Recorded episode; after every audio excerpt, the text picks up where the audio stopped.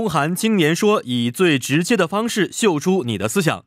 每周日的中韩青年说呢，我们将会邀请中韩两国青年代表，围绕当下中韩两国年轻人呢关心的话题来进行讨论。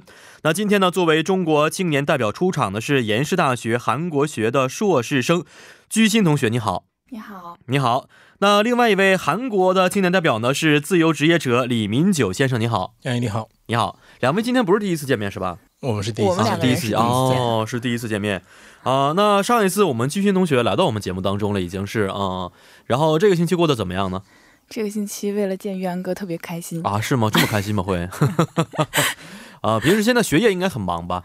对，稍微有一点忙，稍微有一点忙。面临的现在是学业呢，还是要论文的过程当中？我现在。正在面临着要入学博士这样啊，要申请博士是？对对对，申请博士有什么特别难的部分吗？我感觉是我这个学术方面对自己的要求，嗯，可能和教授对我的要求有一点差距，有点差距啊，所以我在努力中啊。也就是说，在读博士的时候还要学的这个专业是吗？对对对，我还要继续学韩国语教育这样。教授不变，教授不变，教授不变啊，那确实应该是非常辛苦的。是的，好，那李明九先生您也好啊，那最近忙的是什么方面的事情？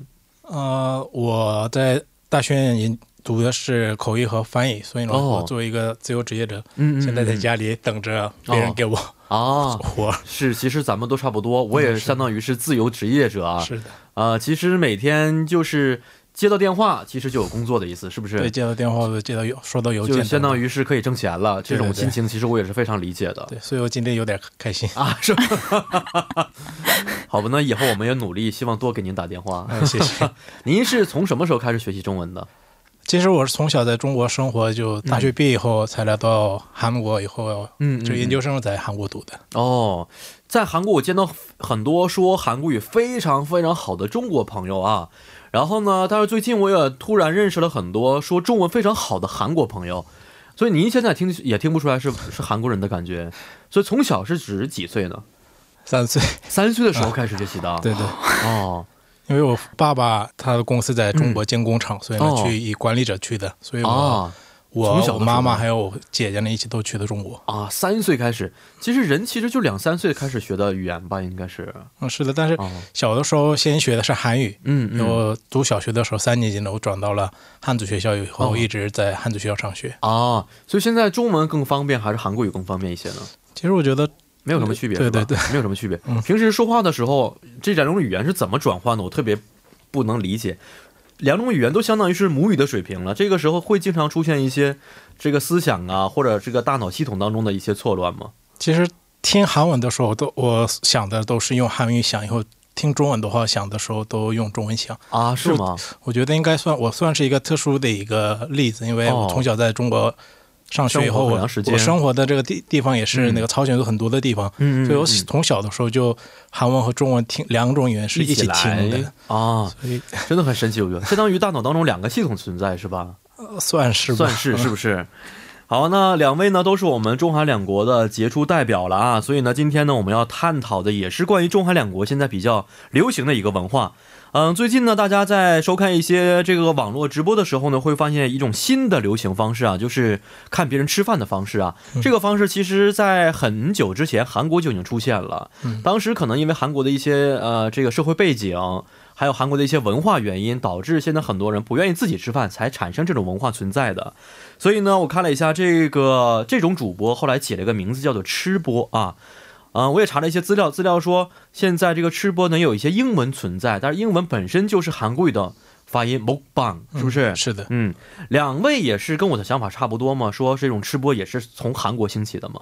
嗯，我是那么想的，因为嗯，我大学我看快到四年级的时候，我就看在韩国的一些网络直播上，就有的人就开始自己吃饭，嗯嗯，并且当时呢，就是他们就是以吃。能吃多少？以这个的大胃王的这个主题呢，进行他们的这个网络上的直播，有很多人就觉得很神奇，就去看。以后后来呢，这就形成一种新的文化，有越来越多的人就开始在网网络上进行这个吃播。吃播哦，是这样的。嗯，韩国我也忘记应该什么时候开始产生这样吃播的现象的是，然后当时也是因为我是一个人吃饭，不是不喜欢一个人吃饭。所以很多朋友会推荐我说：“啊，你看看这吃播吧，他们吃的非常香，他们吃的声音也很好听，所以你吃的时候，再加上他看他吃饭的感觉，你会有食欲的。”所以看了一两次，其实还还觉得可以，但是本身我就不是特别喜欢看这种网络直播，所以后来就放弃了。但没想到后来发展的这么好啊，大家用这个挣钱的人也非常多。那我们这边剧同学，你你什么时候关注过吃播的事？我。差不多也是上大学的时候，因为经常要在宿舍自己一个人吃饭。啊，你也差不多一样的情况。对，然后要就是自己一个人，或者是上去就是学习嘛，要自己一个人去自习室。那之前我就可能会有的时候真的就觉得自己一个人吃东西很没有意思，就会特别在韩国这样的一个文化国家当中，觉得一个人吃饭是不是很好的一件事情啊？我们都知道韩国卖东西饭店都是两人份才起的。啊，对，所以就觉得，嗯，就开始看这个吃播。但是我在这之前的话，像很小的时候，我就看到有一些日本过来的有一些片段视频啊，他们就是也是就是有这个大胃王的这个主题，所以我就在想说，是不是最早其实是从日韩，就是可能日本也有，韩国也有，因为好像大胃王的这一个单词最早也是来自于日本这样的，嗯，是这样，是的。对，其实日本、台湾以前有很多类似于这样的一些吃播，对，但那时候是以谁吃的多为主，是不是？向大家展示，哎，这世界上还有这样的大胃王存在。那现在慢慢可能发生一些变化，咱们一会儿可以好好的聊一聊。好的。所以两位都觉得这个吃播相当于从某种意义上来说，都是从韩国这边开始兴起的。那现在已经流这个传播到了世界各地，中国现在也产生吃播主播这样的一些情况了啊。两位平时会看吗？这个吃播，我是挺经常看的啊，经经常看。对，通过网 软件的方式吗？对，我是通过软件看。哦，我每一天，因为我就有的时候不知道自己要吃什么，然后我可能就，特别是自己在家的时候，如果在外面还好，在家的时候我不知道自己该吃什么的时候，我就会刷一下手机，看一下别人吃什么，我就。不太会做饭的话，我就会学一些小的技巧啊。他也会教做饭的方式。对，有一些是这样的，所以我就会觉得很有意思。然后，而且很简单，很多可以自己做一些一些，呃，像一些甜点都可以自己做。我昨天就从这上面做了，学会做了猫耳朵。然后我觉得自己好神奇啊！就中国那种小吃是不是？对，北京小吃，对，一下子觉得自己变成了宝藏女孩啊！也许那个人其实也是刚在网上找完之后教给你们的，对，也有可能是啊。不但有这个吃的过程，还有教做饭的过程，对对对，啊，这还挺有意思。关注的一般男孩多一些，还是女孩多一些呢？我一般关注的就是长得好看的小姐姐啊，长得好看的小姐姐 是不是？嗯，还有就是给媳妇儿做饭的这种的哥哥也有很多哦。然后我就会觉得好暖啊，然后做也有好多是小哥哥们出来展现自己对，但都是给自己的女朋友或者是老婆做，然后他们都会说啊，我要给我老婆做饭。他们这样的还会有粉丝吗？都已经名花有主了。有会做的特别好看，然后他就给他老婆做，所以就会有很多像我这样的就会很羡点开看，对啊，我要有这样的一半该多好。对，都是包装，我觉得可能是不是？嗯，那李明九先生呢？平时会看这样吃播的节目吗？啊，我也是会经常看，但是我不会，不是看那些网络上直播的这些视频，我是一般去去看已经加工过的这片段视频，因为因为 我一个人自己吃饭的时候，吃的快的话就十分钟或者十五分钟就能吃完，但是很简单的事，但是如果看直播的，我看有的就会直播。一个小时长的会有两个小时，是是是，一直看就是看不下去，所以就看在那个网络上已经加工过这些视频片段的话，嗯，短的就五六分钟，长的也就十来分钟，是。吃一顿饭看一个视频就可以，差不多就够了，是。对，那看的内容一般是嗯什么样的？我是喜欢看这吃饭的，吃饭的。我自己吃饭的时候看别人跟我一直一起在吃饭的，我觉得不是我一个人自己在这个这么大的家家里一自己吃饭，嗯嗯。但是看的是加工过的，他也不会跟你实时聊天呢，怎么样的？你看的点在哪儿呢？看他吃的香，所以自己觉得我吃饭也更香了吗？啊，对，还有这些加工过的视频，大部分是就加工这个直播的这个视频，所以呢，他们他会在那个直播中跟这个他的网友们这个聊天的这个。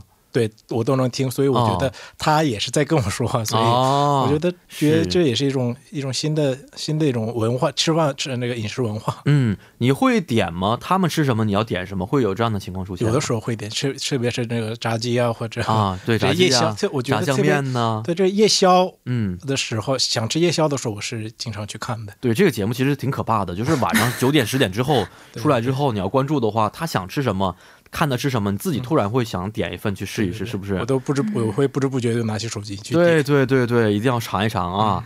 一起感受一下。那二位看这个呃，一般时间段是在什么时候呢？晚上更多一些，还是说平时想看的话随时可以看？我一般是在晚上，晚上时候下班回家之后，对，大概九点十点，九点十点正吃饭吃夜宵的时候，对对对，嗯，或者中午自己吃饭的时候，自己吃饭的时候，关注的吃播有没有专门的说，哎，我固定关注了几个人？没有，那随便看吗？因为因为在这个网上点这个就。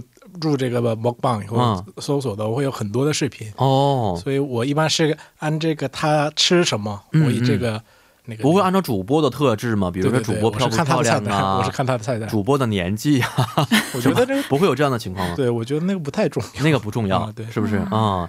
那我们鞠同学呢？一般什么时候看？我一般都是吃饭之前，因为我想。看一下别人在吃什么，然后找一些自己很难会想出来自己到底想要吃什么。对，其实最难的事情就是今天我吃什么呢？对，然后我就会想要看人家吃什么，那有什么新品可以上，我就赶快去买一下，然后尝一下，或者是这个我可以做一下，那我自己试一下。但我也有的时候，比如说我减肥的时候，我真的想吃很多东西，但是。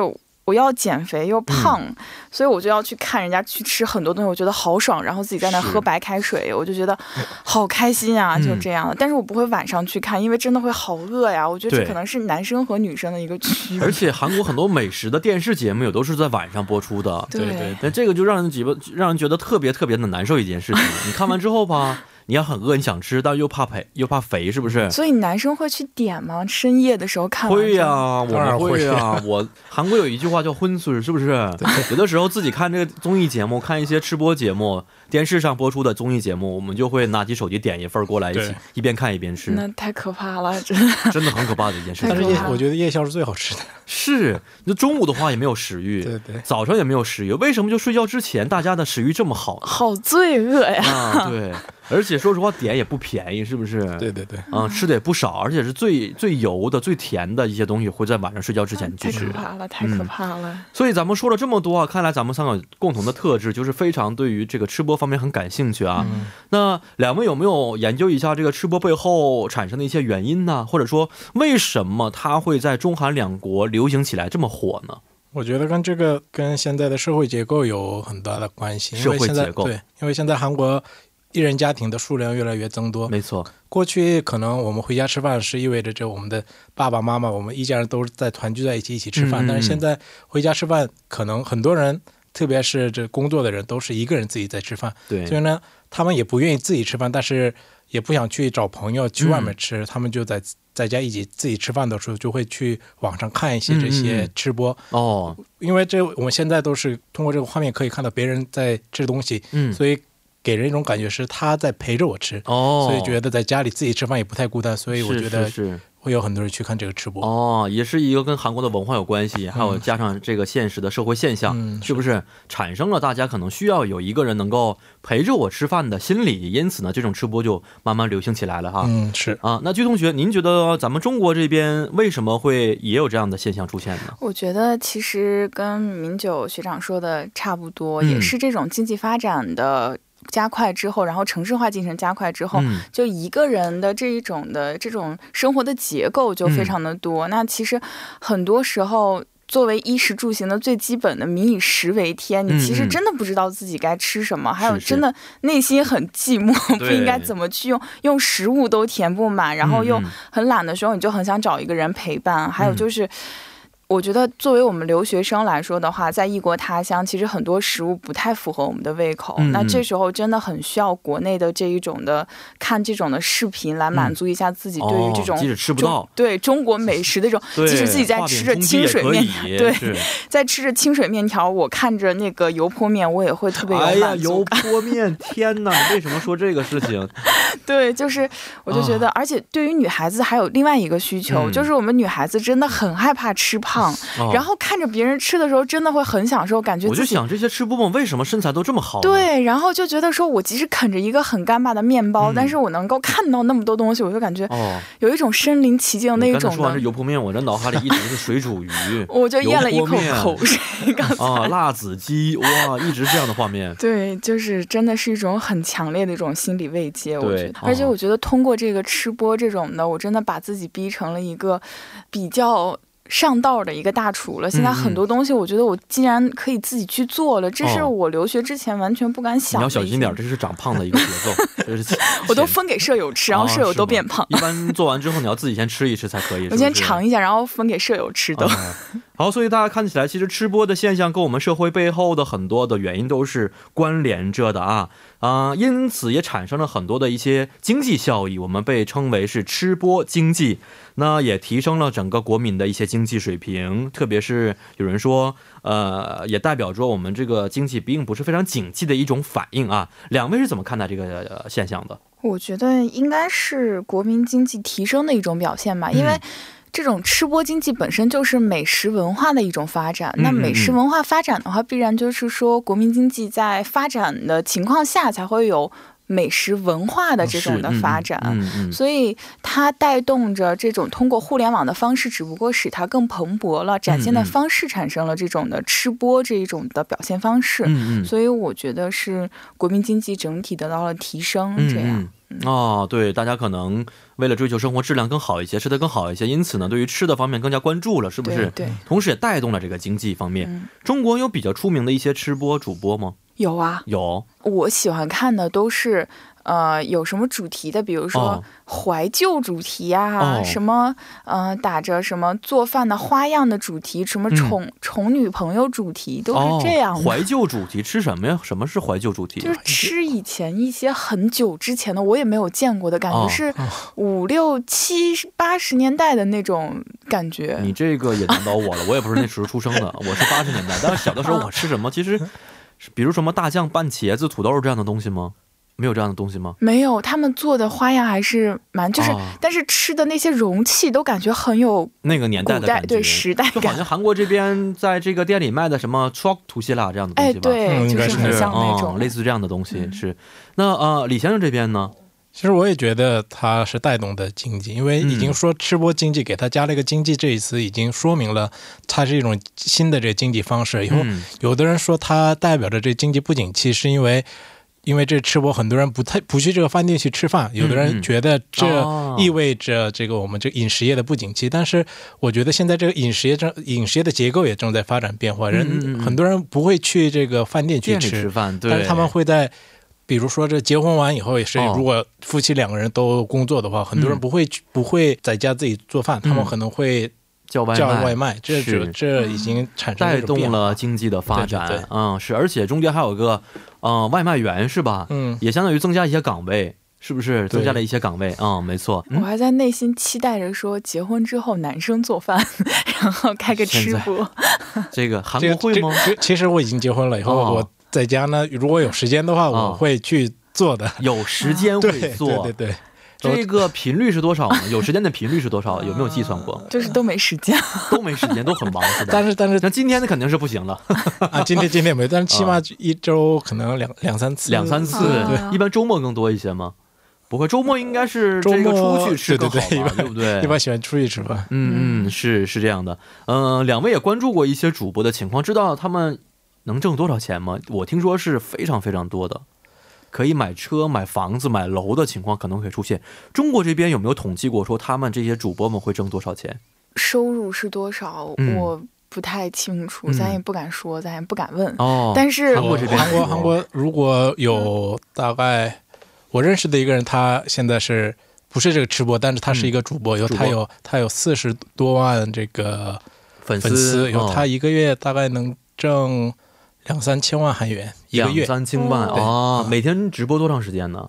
他也不是每天直播，他不是每天，对对对，他只是通过这个上传的这些片段啊为主，但是他也能一个月能挣两三千万韩币，那相当于人民币的话十多万，是不是？一个月呀！天呐，咱们还在这儿。啊，是不是？所以现在韩国的这些小学生和中学生，他们是是是，他们长大又想。当主播就是因为很多现在产生这个主播经济也是非常非常可怕的，还有专门培训学校，是不是？对，没错，好厉害。对，韩国以前最出名的这个有一个小哥是主播吃播的小哥，是不是？后来这个也买了房子，买了车，买了楼。然后韩国还有一些有个小孩儿吧，应该是对对对对对，最后买了在江南浦买了一栋楼，是吧？引起了韩国的大概九十多亿韩元，对那栋楼。中国这边其实也也差不多一样的水平，我觉得挣的也很多，是吧？我觉得应该比中韩国多吧。对，但我感觉他们买东西的那个量呀，就应该是赚了很多，因为他们粉丝，我看我关注的很多都是百万粉丝了。百万粉丝，哇！对，百万粉丝的话，我直，比如说我是百万粉丝，有百万粉丝的话，我直播一次，即使有百分之三十人在看，是三十万粉丝，对对对，一个人给一毛钱。也挺多的，也挺多的，是的，是的啊，也是非常可观的，没错。看来这个整个也带动了全体社会的一个经济的运转，是不是？是的。呃，但是也有很多人说呀，这个包括韩国人和中国人最近的肥胖率越来越高了，跟吃播有关系。二位同意这样的说法吗？我是不同意啊，不同意啊，两位都不同意，为什么呢？因为我觉得这肥肥胖率和跟这个吃播呢没有直接的关系。我嗯，这个肥胖率，我觉得现在就现在我们一直。在做着工作时间的长，所以导导致这个肥胖率的增加。嗯，还有这个吃播会引会提高我们的食欲，但是这不意味着我们吃。看着这个吃播以后吃东西变成肥胖哦，是肥胖原因其实有很多种，是不是？最多的大家就是可能因为工作很累啊，天天坐着不去运动导致的。中国这方面也差不多一样的情况吗？对，我觉得其实肥胖率不应该跟吃播有关系，但是我觉得吃播在一定程度上，他有去鼓励说，就是他有让人去感觉说自己作为一个人能吃那么多东西。我觉得对于一些小孩子来说，其实是不太好的，嗯，就会产生一些就是。你可以吃那么多东西，就真的会有孩子去尝试说要去吃吃很多吃很多这种的。我觉得，但这个跟这只是影响身体健康，但不是对于肥胖率啊要归咎于这个吃播这样。所以您觉得，对于吃播，其实这种风气应该是出手管制一下吗？我觉得。分两部分来看，因为我个人不太赞同像大胃王这种的吃播，就单纯的去吃这个东西，一下子吃那么多。我觉得其实每个人的身体的承受能力是不一样的。然后你去宣传这个东西，就是大胃王一下吃那么多，其实我觉得。